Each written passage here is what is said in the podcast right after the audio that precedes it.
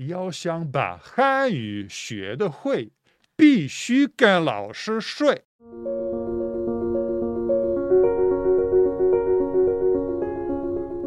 Môžeme začať, Gabika. Ja už som tu niečo hodil do eteru po čínsky. Tí, čo po čínsky vedia, tak eh, tomu rozumeli. A my sa môžeme rozprávať o našich veciach.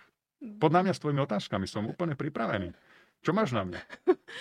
No, eh, Milan, ty si ma úplne zaskočil. Milí diváci, vítajte v dnešnom o, piatom dieli mojej relácie Dá sa to. Dnes o, mám takéhoto špeciálneho hostia, ktorý je veľmi aktívny a hneď o, na úvod nás prekvapil tým, že vlastne sa prihovoril on mne. Uh, je, jeho meno je Milan Ivan a je vynimočný tým, že sa naučil po čínsky. Vítaj Milan. Ahoj Gabika. Milan, no a teda ja si ťa pamätám ako obyčajného chalana a povedz mi prosím ťa, ako sa môže úplne obyčajný chalan naučiť tento ťažký jazyk. Ja som uh, možno taký príklad, veľmi dobrý príklad toho, že aj človek, ktorý nie je nadaný na jazyky, sa môže naučiť takýto veľmi ťažký jazyk. Ak si ma trošku pamätáš z tých čias, keď sme boli spolužiaci, tak uh, ja som bol chalanisko, ktorý bol technický typ. Na základe na strednej škole z jazykov som mal vždycky dvojky, trojky. A špeciálne z cudzích jazykov som mal vždycky trojky. Ja som mal veľké problémy sa naučiť akýkoľvek cudzí jazyk, či už to bola ruština, nemčina, španielčina. A preto si ty povedal, že ideš rovno na, na tú čínštinu. Nepovedal som si to takto, ale priviedol ma k tomu os. Ja som teda uh, chcel ísť do Číny si nájsť svojho majstra kung fu a toľko som o tom sníval, uh, až som sa rozhodol, že áno, idem do Číny. Najprv som si myslel, že to zvládnem s angličtinou, čiže prvé roky 2-3 som strávil s učením angličtiny, išiel som do Anglicka bez nejakej veľkej prípravy ako 7-ročný chalan. Stopom som tam prišiel a strávil som niekoľko mesiacov v Anglicku. Naučil som sa po anglicky takým spôsobom, že prvé dva mesiace boli obrovské utrpenie, ale potom sa niečo vo mne zlomilo a zrazu som začal rozprávať a kašľal som na to, že či rozprávam správne alebo nesprávne, ale ja základné veci som zrazu zvládal. Potom som sa zoznámil ako 18 ročný s, či, s dvoma Číňanmi a po asi dvoch, troch týždňoch kamarátstva som sa rozhodol, že pôjdem s nimi do Číny lebo oni sa potrebovali vrátiť domov do Pekingu. Kúpili sme si lístky na vlak, sadli sme na ten vlak. A to bolo v ktorom roku? Toto bolo v roku zhruba 1991. Došiel som do Číny. Počas tých dvoch týždňov, čo sme sedeli vo vlaku, tak mi trošku niečo o čínštine hovorili, ale nebol som schopný sa naučiť ani veľmi jednoduché vety. Ako čínština mi vtedy pripadala, ako keď... Ako mne teraz, ako, ako nám všetkým ostatným teraz. Presne tak, že to je proste len taká jedna riava, kde nedokážeš rozoznať, že čo je slovo, čo je veta a ja som nebol schopný ako naozaj nič. Takže eh, keď som došiel do Číny, všetko bolo pre mňa nové, komplikované, ťažké, zložité a po dvoch týždňoch eh, som sa rozhodol, že sa vrátim na Slovensko, budem musieť eh, si zarobiť viacej peniazy a hlavne treba povedať, že som bol mladý chalán, mal som 19 rokov, keď som prekročil hranice. Presne som mal narodeniny 19, keď som prešiel z Mongolska do Číny Dostal som sa naspäť na Slovensko a pokračoval som vo svojom sne, nejak som si našporil peniaze, prišiel som znovu do Číny, znovu, znovu, znovu, zapísal som sa do školy a Postupne som sa teda začal po čínsky učiť, až som sa dostal do stavu, že som zrazu skončil na synológii, a skončil som 6-ročné štúdium a, a neskôr som začal robiť e, tlmočníka čínskeho jazyka, čo boli všetko veci, ktoré som nikdy v živote si ani predstaviť nevedel. Že by som tlmočil na nejakých akciách, alebo že by som zvládol e, jazyk do takej úrovne, jak, jak je teraz. Ale no, sa to dá. No a keď hovoríš, že si si to nevedel vôbec predstaviť a po nejakých uh, zhruba šiestich rokoch sa dá povedať, že si skončil tú uh, vlastne školu, synológiu, to si sa učil tu na, tu na Bratislave, hej? Áno, o, zjednodušenie ten môj proces bol taký, že bol u mňa zhruba jeden rok samoštúdia čínskeho jazyka. Keď ja som si v Anglicku kúpil učebnicu čínštiny pre samoukov v angličtine, lebo vtedy v Slovenčine neboli učebnice čínskeho jazyka. Jasne. A teraz sú? Teraz sú. No, Aj v Slovenčine, v češtine. Naučil som sa niečo trošku po čínsky a potom som strávil asi rok kamarátením sa s Číňanmi na Slovensku. Uh-huh. Čiže to bol mínus jedna rok keď som sa sám učil, potom bol 0. rok štúdia, a keď som sa tu kamarátil s Číňanmi. A snažil si to teraz nimi troška niečo? Trošku niečo. A potom uh, prišiel uh, prvý rok štúdia v čínštiny, ktorý som si ja zaplatil v Číne. Keď som tam vycestoval, zapísal som sa na univerzitu jednu uh-huh. do Centra pre štúdium českého jazyka. A to bolo drahé na tú dobu? Bolo to nie lacné, lebo vtedy nikto z normálnych ľudí nemal nejaké peniaze. To bolo obdobie, keď skončil socík, čiže ja som si horko ťažko musel zarobiť nejakých 2000 eh, eur a nejakých 150 dolárov som... 2000 eur to bolo 2000... teda nejakých 60 tisíc korún? Áno, 60 tisíc korún. Uh-huh. A... To bolo veľa vtedy. Bolo no. to veľa. A ja uh-huh. som platil okolo 150 eur na mesiac na tej škole za výuku. Uh-huh. A za ten rok som sa naučil hovoriť. Hej, čiže ono to môžeme zrátať ako 3 roky, dva prípravné a jeden reálny. A za toto obdobie, keď najmarkantnejší progres urobil ten jeden rok dennodenného a hlavne komplexného štúdia na vysokej škole v Číne, odrezaný od akýchkoľvek kontaktov so Slovákmi alebo aj e, s anglicky hovoriacimi mm-hmm. ľuďmi. Mm-hmm uh, som sa posunul dopredu a dokázal som hovoriť. Nedokázal som písať ešte. Mm-hmm. To som proste si povedal, že aj znaky sa nejdem učiť. A dobre som urobil vtedy. Mm-hmm. Potom som sa uh, som prestúpil uh, na štúdium synológie do Bratislavy mm-hmm. a začal som od druhého ročníka pokračovať. Mm-hmm. Uh, tuto zrovna tam bol druhý ročník, prijali ma ako keby akceptovali diplom, ktorý som mal z Číny, že je to ekvivalentné našemu štúdiu a pokračoval som ďalšími rokmi na našej univerzite. Zase som vycestoval do Číny na štipendijný pobyt. Uh-huh. A tých 5 ďalších rokov na našej univerzite uh, mi umožnilo sa naučiť čínske znaky. Hej. To zase trvalo zhruba 4 roky, kým som sa naučil niečo si prečítať. A bolo to veľmi depresívne. Pamätám si, že som bol v druhom alebo v treťom ročníku na, na univerzite každý deň som sa drvil znaky a nedokázal som si nič prečítať. Nedokázal som, mm-hmm. proste bolo to strašne deprimujúce. Mm-hmm. Pri iných jazykoch ten progres môže byť rýchlejší, ale to nebol. Potom si prečítal celú jednu knihu po čínsky a už to bolo také lepšie. No dobre, čiže po, po skončení strednej školy si dá sa povedať 8 rokov života venoval tomu, Áno. aby si teda sa naučil po čínsky.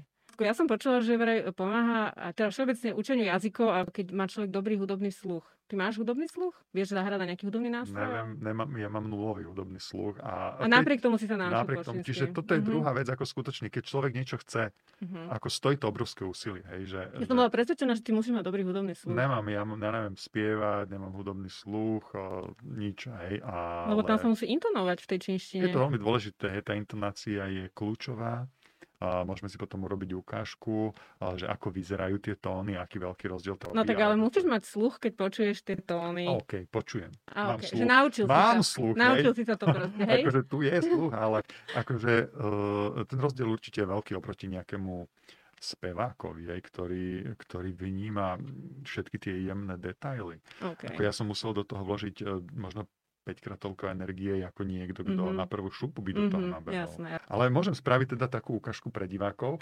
Uh, napríklad slo, slabika má a budeme si hovoriť uh, štyri rôzne slova. Prvé slovo má znamená matka. Má. Druhé slovo má, má, má, uh, je v inom tóne a uh, znamená konope. Tretie slovo má má, klesnem a stupnem, to znamená kôň, a štvrté slovo má, má, má, akože klesa to dole, tak to znamená nadávať. Čiže sú tu úplne uh, odlišné štyri slova a zo začiatku človek robí obrovské chyby. Napríklad um, raz som sa chcel spýtať učiteľky, že pani učiteľka, chcem sa vás niečo opýtať. A ona mi hovorí, že Milan, vieš, čo si povedal? A ja hovorím, že no tak viem, čo som povedal. Že práve si povedal, že, že, že pani učiteľka, pani učiteľka, môžem vás poboskať? A to spravila len maličká zmena v intonácii. Uh-huh. No, to je peklo. Je to peklo. A toto sú v každej druhej vete úplne akože masakre, čo tam dávajú uh-huh. cudzinci uh-huh, a do, do týchto Číňanov, takéto preklepy rôzne. No dobre, a to kung fu si sa potom naučil? Kung fu eh, som sa úplne akože nenaučil. Našiel som si tam majstra. Akože táto vec sa podarila. Aj som, uh, aj som ako keby cvičil rôzne veci.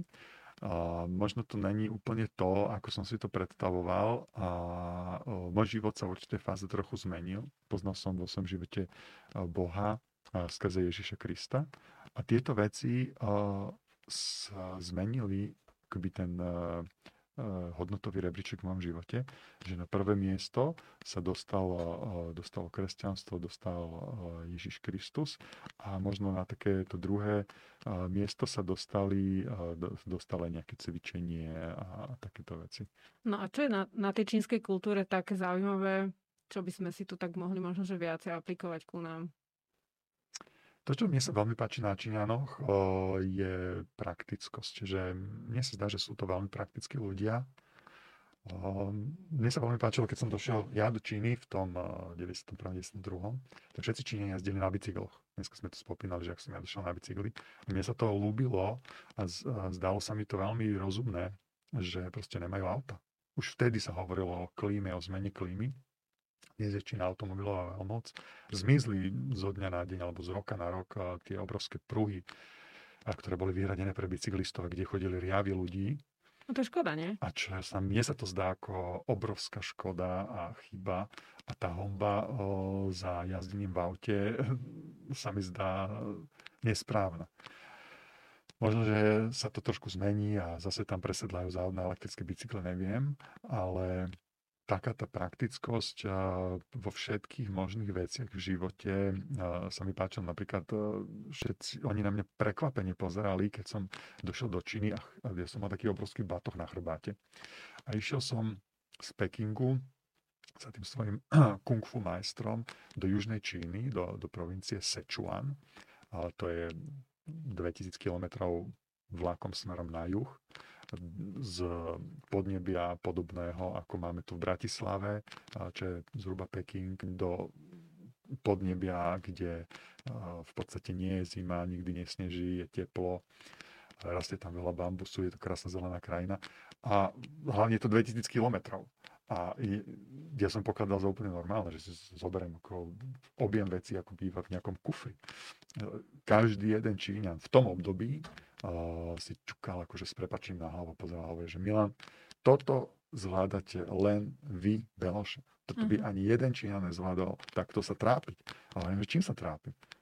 Tak znosedím hen takéhoto kusu vecí, že na čo to potrebujem prevážať, hej, že, že my, si, my sa zbálime bez problémov do takéhoto maličkého batôžka a, a premiestíme sa a tam si zase nájdem všetky tie veci, nepotrebujem to prevážať so sebou.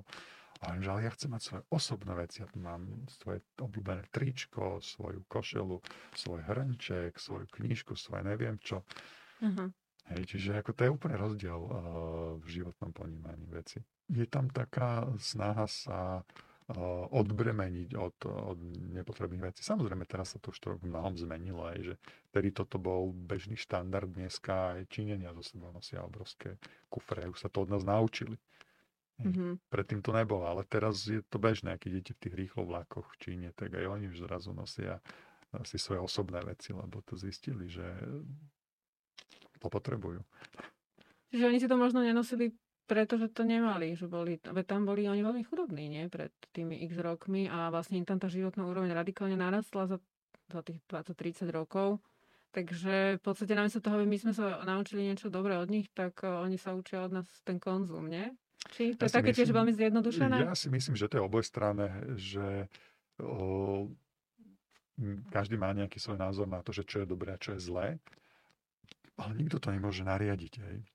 Že toto je dobré, robte to tak. Tak ale veď oni to tam majú dosť nariadené. Ja si teda Čínu nepredstavujem nejakú veľmi slobodnú krajinu. Tam dosť to, čo ti kto nariadi. Áno, áno. Ale mm, tie mantinely predsa len sú určité a aj keď e, máme tam e, ten sociálny kredit, e, množstvo rôznych nariadení, ale na druhej strane treba povedať to, a to sa nehovorí častokrát, že Čína stovky rokov bola vždycky krajinou, kde, kde tí Číňania sa snažili nájsť si nejaký nejaký svoj priestor, kde sa oni v slobode a v kľude môžu žiť eh, tak, ako oni chcú.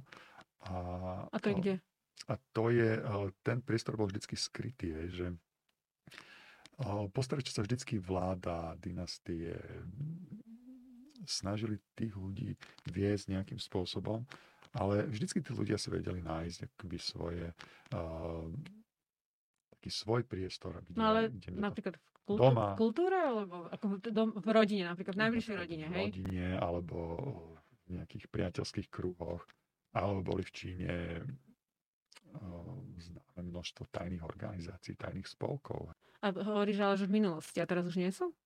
Určite sú aj teraz, akože ja neviem, že ako sa volajú, aj keďže sú tajné, ale také tajnoskárstvo je, je známe medzi Číňanmi a, a je to úplne pochopiteľné. Mne to tak pripomína veľmi vlastne u nás doma v Československu, keď bol tu komunizmus, alebo teda socializmus, alebo ako sa to, ako to budeme volať, ten bývalý režim, tak som mala tiež dojem, že tí ľudia si v tom tak nejak vedeli tú osobnú slobodu. No. Ale fakt, že len v tých rodinách, alebo len v takých veľmi úzkých krúžkoch, tak možno je to niečo podobné. Ja si myslím, že presne toto je to, o čom som hovoril. No a ešte keby si nám povedal niečo o tom sociálnom kreditovom systéme, to je pre mňa také úplne fascinujúce. Tento systém sociálne kreditu je niečo, čo je veľmi málo. Tiež uh, je to len niečo, čo som sa ja dočítal z novín. A, a keď tam prídeš ma... do, tej činy, tak to tam ne, nevidíš? Ne, Potom je to niečo, čo ten človek nevidí a trošku málo to človek počuje uh, od uh, Číňanov. A... Oni o tom vlastne ne, ne, asi nehovoria, hej? Lebo... Ale ba, akože Čína, ja si myslím, že Čína nie, nie je až taká neslobodná krajina. Jak častokrát ľudia, moc sú také extrémy a polarizácia je v tlači. A problém je ten, že naozaj málo sa poznáme. Ja som veľký zástanca komunikácie, a mám to aj v popise práce a Hlavne počas, počas teraz pandémie som videl, že tie správy, ktoré tu sa nachádzajú v novinách o Číne, sú veľmi otrhnuté od reality. No a veď, veď ty vieš po čínsky, tak si môžeš na svojom Facebooku robiť uh, týždenný newsletter s novinkami z Číny a informovať pravdivo. Môžem. Čo ti bráni? Uh, teda okrem asi toho, že nemáš na to čas. Napísal som uh, niekoľko článkov no, na Facebooku. Na, a bol to na Facebooku, ale dal som tu verejnosť na mojom blogu SME. Mal som pocit, že mm, nemáme dostatok informácií o tejto krajine, tak som napísal niekoľko článkov o tom, uh, ako rieši COVID čínska vláda. Áno, áno. Podľa Alebo, to je veľmi zaujímavé. Bolo to zaujímavé a hlavne v tej prvej fáze, keď sme ešte nič nevedeli o, o COVID. Hej, uh, bolo to v tých prvých mesiacoch roku minulého roku, 2020, uh-huh. uh-huh. január, február, vtedy som to uverejňoval, uh, lebo tu sme nemali pacientov s covidom. V Číne ich už mali, práve vtedy prepukla epidémia vo Wuhane ja si pamätám, že keď na Slovensku uh, sme ešte nemali ani jednu, jednu jedinú titulku v novinách o COVID, o ničom. Hej. Uh, mám na mobile niekoľko takých skupín mobilových, podobne ako sú facebookové skupiny, ale, ale v týchto rôznych čínskych platformách. Tam som zaregistroval, že si Číne začali preposielať videá z Wuhanu, že proste úplne prázdne metro. A ja som, ja som tak len pozeral, že dokiaľ, že, toto, že je to hoax, som si hovoril, že toto je nejaká blbosť, že proste jak môže byť vo Wuhane ako keby vypraznené celé metro, kde nikto není. V nejakom 8 miliónovom meste. 8 miliónovom meste, potom si ho, potom si ho ne, čítam, že proste to mesto sa vyľudnilo zo dňa na deň. To sa, a vtedy sa na Slovensku ešte o Wuhane nepísalo jeden, jeden jediný riadok. A keď sa začalo o koronavíruse písať, tak som zaregistroval, že čínska vláda vydala pokyn pre všetky svoje nemocnice, ako majú liečiť COVID. Nie sú na ňo lieky, ale nejak ho liečiť musíme predsa, hej. A vy, vy, vy, vymenovali komisiu odborníkov. Čína zrovna není moc malá krajina a e, majú veľké množstvo nemocníc, veľké množstvo odborníkov a majú dobré nemocnice. Ja som bol v čínskych nemocniciach a môžem povedať, že keď sme mali také nemocnice aj tu, tak eh, by som ja bol fakt rád. Lebo to sú, není nemoc, to sú vôbec není nemocnice, ktoré by boli slabo vybavené. A teda čo spravilo ministerstvo zdravotníctva, zjednodušene povedané, lebo ten ich orgán sa volá ináč a nie je to podstatné, a bolo, že spravil jeden dokument eh, podľa centrálny, podľa ktorého sa mali riadiť všetky nemocnice v Číne. Pokladal som za správne, aby sa ktorýkoľvek náš doktor oboznámil s takýmto postupom. A teraz nejde o to, že kopírovať niečo. Ja som absolútne není doktor, ani nechcem sa pasovať do nejakého znalca, lebo tomu naozaj nerozumiem. Ale viem sprostredkovať túto informáciu a doktor nech si to prečíta, nech sa zariadi. A išlo mi o to, mne sa na tom páčilo to, že si vypracovali postupy. Že proste mali nejaký postup. A táto informácia sa mi zdala natoľko dôležitá, som napísal o tom niekoľko blogov, kde som napísal o rôznych postupoch, ktoré použili v Číne.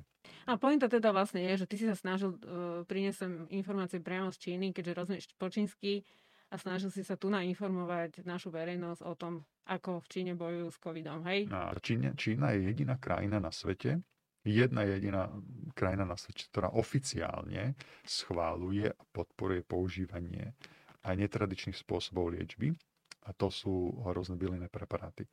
Zhruba 50%... To je tá čínska medicína. Čínska medicína, hej? A, a čínsku medicínu použili aj pri liečbe covidu.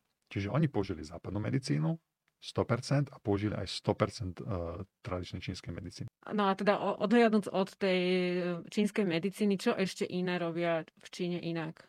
Lebo tak oni po roku majú tie čísla úplne inde. Ako, uh, ja si myslím, že teraz o, o liečbe covidu asi ďaleko lepšie vedia Američania uh-huh. vo Veľkej Británii, lebo tam majú veľa pacientov. To si len ako like myslím, hej, že keď tam majú milióny chorých, tak asi to... A, a teda ten môj laický názor, že Čína sa s tým vysporiadala kvôli tomu, že je taký autoritatívny štát, že proste tam tých ľudí zavrú a nediskutujú s nimi o tom. To je zhruba dobrý názor, alebo úplne pomilený? Pozri, sú prísni. My uh, tu máme veľkú mieru slobody a ja toto celé vnímam ako uh, civilizačný konflikt, ktorý sa nevyrieši za jeden rok. Bude to trvať dlho, 10 ročia a tento civilizačný konflikt teraz vyústie do toho, že my sa meníme, my aj dnes sa meníme. Všetci sa menia, naša civilizácia sa mení, aj azijská, aj čínska civilizácia sa mení. Každým dňom sa každý mení. A uvidíme, že kto sa ako bude meniť. A my keď sa nebudeme meniť, lebo to, tento konflikt ukazuje to, že vôbec nezvládla dobré západná civilizácia a tento COVID. Proste nezvládli sme ho.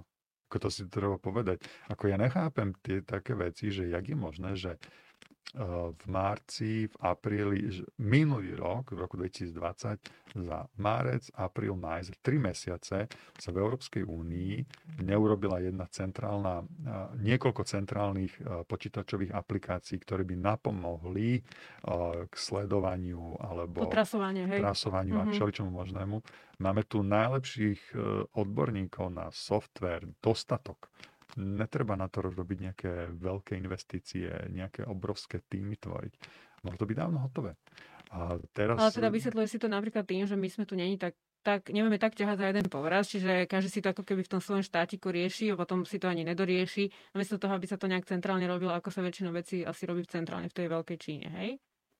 Pozrieme, oni tam robia centrálne a to už odhľadnúť od toho, že, či, že oni robia centrálne, my robíme, my máme decentralizované, my máme centralizované a není to len o tom, že máme odlišné hospodárstva, ale aj decentralizované to môže urobiť rýchlo. Centralizované to môže urobiť pomaly. Hej. Boli časy, keď u nich uh, to centralizované hospodárstvo nefungovalo dobre. Pred 25 rokmi fungovalo zle. Oni hovoria o sebe, že my sme si strekli vakcínu v úvodzovkách, akože KSČ si streklo vakcínu a tá vakcína je to, že oni sa poučili do všetkých chýb a všetko robia teraz ináč. Hej. Teraz nehovorím o vakcíne. Aha, komunistická strana Číny hovorí, a... že oni si ako keby iní že iní oni... komunisti a že oni sa poučili z tých všetkých minulosti a že im to... Áno. A teda, ale však zjavne im to tak celkom áno, akože... Aj, aj to vidno, hej, že ten štát proste teraz ináč funguje. A teraz my tuto na západe si tiež asi potrebujeme ako keby nejak vyčistiť hlavu, lebo uh, potrebujeme byť efektívni. Akože není to sranda a vidno to počas tejto krízy, že, že nie sme úplne efektívni. Áno, máme tu najlepšie vakcíny možno na svete, ale na druhej strane som veľmi prekvapený z toho nenosenia rúšok, že prvé, prvých 5 mesiacov aj taká organizácia ako VHA hovorila, že proste rúška sú zbytočné. Dneska o tom nikto nepochybuje, že sú dobré. A to je proste tak elementárna vec, že ja proste ja to nechápem, nedokážem to pochopiť, ani to nikdy nebudem vedieť pochopiť, ako takáto organizácia môže takéto správy púšťať do, do sveta. Ja som demokrat, som človek, ktorý verí európskym hodnotám, som hlboko presvedčený, že hodnoty, ktoré pestujeme u nás, sú správne. Nemyslím si zďaleka, že, že čínsky systém e, je najvýhodnejší na svete, aj keď teraz dosiahol ako keby niektoré, v niektorých veciach e, nás predbiehajú aj napríklad riešení covidu. Vôbec si nemyslím, že, že ten ich systém vďaka tomu by mal byť nejaký lepší. Nemyslím si to, ale myslím si, že je chyba proste niekde v Európskej únii a, a je tu zopár problémov, ktoré sa proste neriešia a ľudia a neriešia sa preto, lebo ľudia zleniveli a sú jednoducho užívajú si prepich a užívajú si pohodly, ktoré tu máme. Ľudia si neuvedomujú, v akom luxuse žijeme aj na Slovensku, už aj na Slovensku. V obrovskom luxuse. Napríklad oproti tej Číne? Oproti niektorým oblastiam, ktoré sú v Číne.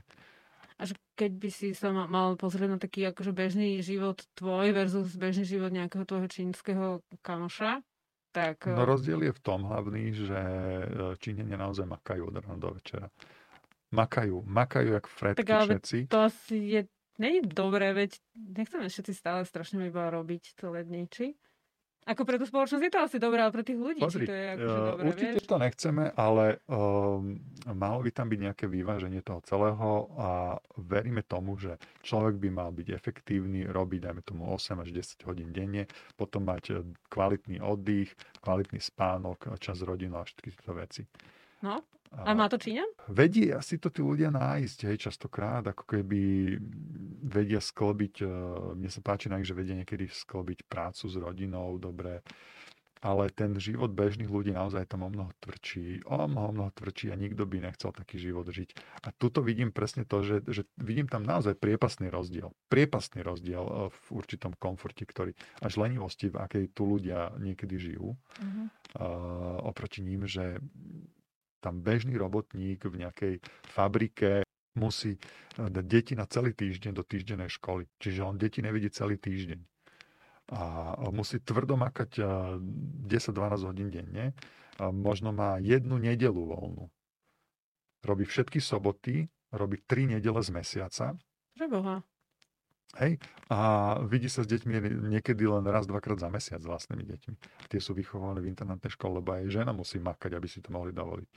Či to je taký trocha taký ten bežný čínsky život? Nehovorím, že každý Číňan takto žije, ale v súkromných spoločnostiach, v súkromných firmách a je veľmi veľa ľudí, čo robí v súkromných firmách, tak to žijú.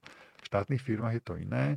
V štátnych firmách sa presne dodržiavajú určité pravidlá, sobota, nedela sa tam nepracuje, ale v mnohých štátnych firmách je e, taká finta zavedená, že tí ľudia nemôžu pracovať sobotu, nedelu, tak uh, urobia takú vec, že musíš dobrovoľne ako ísť študovať do práce, hej, neplatená, keby štúdium. A teraz uh, ty si povieš, akože oni ti to nemôžu nakázať, lebo to není v zákone. Ale ty, keď tam neprídeš, všetci prídu a ty neprídeš. Hej. Proste toto nebude fungovať. A ty, uh-huh. ne, ty tam sa neudržíš si tú pozíciu a ťa vyhodia hej, a preradia uh-huh. ťa do nižšej. Znajdu si rôzne dôvody na to uh-huh. a tam, tam proste sú takéto rôzne špecifika. Hej, ale tak zase na druhú stranu neustále sa vzdelávať, napríklad každú sobotu sa vzdelávať je určite strašne dobre pre tých ľudí. To by, sa, to by sa akože dosť aj nám zišlo. Ale Nie rozumiem to tomu, že teda uh, povinne nutiť uh, každého človeka v sobotu chodiť niekde do nejakej školy musí byť dosť teda náročné a tu nám by to určite neprešlo ja si myslím, že my sa tu v Európe potrebujeme trošku viacej zjednotiť a stmeliť. Že tuto ukazuje na to, že toto je tá objednávka, ktorá je vo vzduchu momentálne. Aby v Európe si európske krajiny viacej pomáhali. My tu máme okolo seba Maďarov, Čechov, Poliakov a my riešime krajiny, ktoré sú na konci sveta častokrát, viacej ako našich vlastných susedov, o ktorých by sme sa mali zaujímať trošku viacej, viacej kooperovať, spolupracovať. Tuto, kde sme my. No. A teda ty, keď uh, máš možnosť tú čínsku aj kultúru, aj život, aj všetko, aj, aj biznis uh, spoznáš vďaka tomu jazyku, aj vďaka tomu, že tam teda pravidelne cestuješ, že máš tam priateľov. Akým spôsobom to mení tvoj život? Takým spôsobom, že uh, zistujem, kto vlastne som. Hej, my si nedokážeme, ja, ja robím, okrem toho, že sa v čínštine, tak robím z času na čas pre hlavne nadnárodné korporácie, ktoré sú na Slovensku, školenia o takej medzikultúrnej komunikácii, kde hovorím o rozdieloch medzi slovenskou alebo medzi európskou a čínskou kultúrou, aby som pripravil pracovníkov týchto nadnárodných korporácií, ktorí pôjdu dlhší čas pracovať do sesterského závodu do Číny. A jedna z vecí, ktorú hovorím v úvode tohto kurzu a účastníkom je, že my keď sme v Európe, alebo my keď sme na Slovensku, tak tu vyrastieme, žijeme tu a všetko berieme, že toto je normálne. A proste takto to je a toto je správne a do takej miery vyrastieme akože vo všetkých týchto vnemoch, ktoré tu sú, že už ich ani nevnímame a berieme to, že však to je OK. Ale zrazu, keď sa človek premiesní odtiaľto do inej krajiny, ktorá je radikálne odlišná, napríklad Čína, tak zrazu zistí, možno, že si to tak hneď neuvedomí, ale akože mnohé veci sú iné a nevie ich tak úplne identifikovať, že prečo sa zrazu trochu ináč cítim. Ale až tam si začne uvedomovať, aký vlastne je, lebo zrazu vidí seba voči nejakému kontrastu, ktorý on nemá na Slovensku. Čiže toto bola akože tiež taká veľmi zaujímavá vec, ktorú som si častokrát uvedomoval. Najmarkantnejšie si to človek uvedomí, ak tam prežije nejaký, uh, nejaký culture shock. Ale väčšinou, to, väčšinou tento kultúrny šok uh, má svoje určité fázy a prebieha takým spôsobom, že ty dojdeš do Číny a človek je nadšený. Hej. Proste, lebo zažije a vidí len tie veci, ktoré sú pekné, krásne, ktoré, Pre turistov, on, hej. pre, ktoré, ne, ktoré on nemal vo svojej kultúre, lebo ty si to priťahuješ, ty túžiš uh, si to ako keby mystifikovať celé, uh, robiť si to krajším a vidíš len, tie, len to, čo ty chceš vidieť. A toto tam zažiješ, možno ideš prvýkrát, druhýkrát, tretíkrát a stále toto tam zažívaš. Ale potom dojdeš do roviny, že, že zrazu si začneš všímať negatívne veci. Negatívne veci, ktoré sú ďaleko horšie ako v tvojej vlastnej kultúre. A vtedy sa ti môže stať, hlavne pri dlhších pohyb, pobytoch, hej, že idú do Číny na dlhší pobyt a vtedy sa im to stane. A to je taká vec, že, že zrazu vidíš len, len zlé veci, dostaneš sa do určitého zamotaného kruhu, z ktorého sa nevieš vymotať a človek môže to, akože byť v zlých psychických stavoch z toho. No a práve na týchto kurzoch ja hovorím o tomto, aby ľudia vôbec vedeli, že takéto niečo sa môže stať a aby tomu predchádzali. Môže tomu človek predchádzať tak, že, že poprvé, keď viem, že takéto niečo sa môže stať, tak si dávam pozor na to, hlavne keď som tam tretí, štvrtý, piatý, už si myslím, že už som najväčší majster na svete, že už všetko o tej krajine viem. Tretí, štvrtý, piatý, to bude mesiac či rok? No, krát, hej, že to, Okay, že bez ohľadu na to, mhm. že či som tam bol týždeň, dva týždne, ale človek má tú tendenciu, no bol som 5 krát v Číne a už mám všetko zmaknuté, viem o tej kultúre všetko. Nemôže ma nič prekvapiť. A vtedy sa to práve častokrát môže človeku stať, že zrazu tak nenápadne začne sklzávať akože vo svojich myšlienkach úplne na inú kolaj. A je to nepríjemná záležitosť a je dobré, eh, dobré byť na takéto veci pripravený Mhm. a vedieť, že keď si človek udržiava určitú psychohygienu, má svoj, svoju pravidelnosť eh, v živote, dodržuje určité, eh, určitý životný rytmus, má rozdelené tie veci, čo robí cez deň, tak sa môže týmto vecam vyvarovať. Hej, no to je bez ohľadu na to, či je v Číne, alebo či sedí doma na home office koronovom. Milan, ja viem, že ty ešte okrem toho teda, že uh, vieš po čínsky a chodíš do Číny, tak uh, máš nejaké aktivity tu na doma? Povedz nám niečo o nich. A jednu takú zaujímavú aktivitu, ktorú robím, a sú pustovne. Pustovne, od slova pustovník. Uh-huh, no, Ja ako prekladateľ, uh, s, uh, ktorý, ktorý celý život sa zaoberá prekladaním, tlmočením, komunikáciou, a keby zoberiem informáciu z bodu A do bodu B, tak sa vždycky snažím o to, že uh, chcem, aby sa to urobilo čo najefektívnejšie, čo najrýchlejšie a čo najjasnejšie. Hlavne pri tlmočení. Nie je čas uh, rozmýšľať, keď, uh, keď máš dvoch ľudí, sa chcú medzi sebou dorozumieť. Nemáš čas rozmýšľať moc o tom, že ako vybrať uh, to najlepšie slovíčko, ale ty, to proste to musí byť určitá energia, ktorá ide a, a okamžite to pretransformuješ čo najlepším spôsobom a musíš použiť všetko možné. Svoju mimiku, gestikuláciu, tón. Musíš použiť uh, znalosti kultúry do určitej miery a najlepšie uh, slova na to použiť, tak aby si to vyjadril, aby to jedna strana pochopila a druhá strana uh, tiež pochopila. Čiže toto sa človek naučí podvedome. Po určitých rokoch zrazu sa odbremenieš od toho, že prekladaš slova. Lebo samotným slovám ľudia nemusia rozumieť vždycky. Proste človek povie určité, určitým slovom niečo vyjadri, ale to dokáže Google Translate preložiť e, doslovné preklady, ale my uh, sme ľudské bytosti a keď niečo povieme, tak to není len slova, je v tom emócie, je v tom obrovský objem rôznych informácií, ktoré treba uh, posunúť ďalej. No a toto, že, že treba robiť na, na stále lepšej a lepšej a vyššej a vyššej úrovni. A tento môj projekt o pustovniach je tiež o takomto niečom, že my sme tu mali pustovne vo svojej histórii. To je, že to je miesto niekde v horách, kde, kde niekto išiel buď na mesiac alebo na niekoľko rokov, aby sa odrezal od všetkého, aby tam bojoval akože do určitej miery so sebou samým a vyšiel odtiaľ silnejší. Keď som si čítal príbehy o pustovníkoch, sa mi to zdalo zaujímavé, tak som si hovoril, že tú tradíciu treba oživiť. Hej? Akože vyslovene v tom tiež prekladateľskom slovom zmysle, že, že, proste, že my musíme urobiť nejaký akože preklad, translation. Upgrade. Niečo sa musí urobiť, upgrade, niečo. Aby uh, ten človek tomu rozumel. Aby tomu rozumel, lebo keď by sme zobrali nejakú pustovňu z 15. storočia, nemusí tomu rozumieť akože mhm. dnešný človek. Uh-huh. Akože môže to byť návšteva múzea. A ľudia nechcú chodiť do múzea, ale ľudia chcú zažívať niečo živé, ozajstné, čo je skutočné. A takéto niečo som chcel urobiť. Ja som to urobil. No a ako to teda vyzerá? Je to kúsok lesa, ktorý, som, ktorý sme s manželkou kúpili. Maličký, veľmi maličký kúsok lesa, to len 800 m štvorcových na Zahori, pri takom peknom jazere, ktoré sa tam nachádza. Je to oblasť, kde je veľmi veľa chatiek. Všetci si tam stávajú chatky, každý má taký svoj maličký pozemok a nerobia sa tam ploty. Čiže to sa mi veľmi páčilo, že takých oblastí je málo, kde máš les, kde tam vôbec môžeš stavať lebo v zásade v lese sa moc by stavať nemalo, ale tuto je to špeciálna oblasti, kde je to povolené a nerobia sa tam ploty, čo je úžasné. Ale toto je malinká chatka drevená, ktorá má taký priezor hore nad hlavou, zasklenený a strechu má uh, urobenú z takých špeciálnych rastlín, ktoré vydržia aj v lete, aj v zime, aj bez vody, aj s vodou, podobne ako skalničky.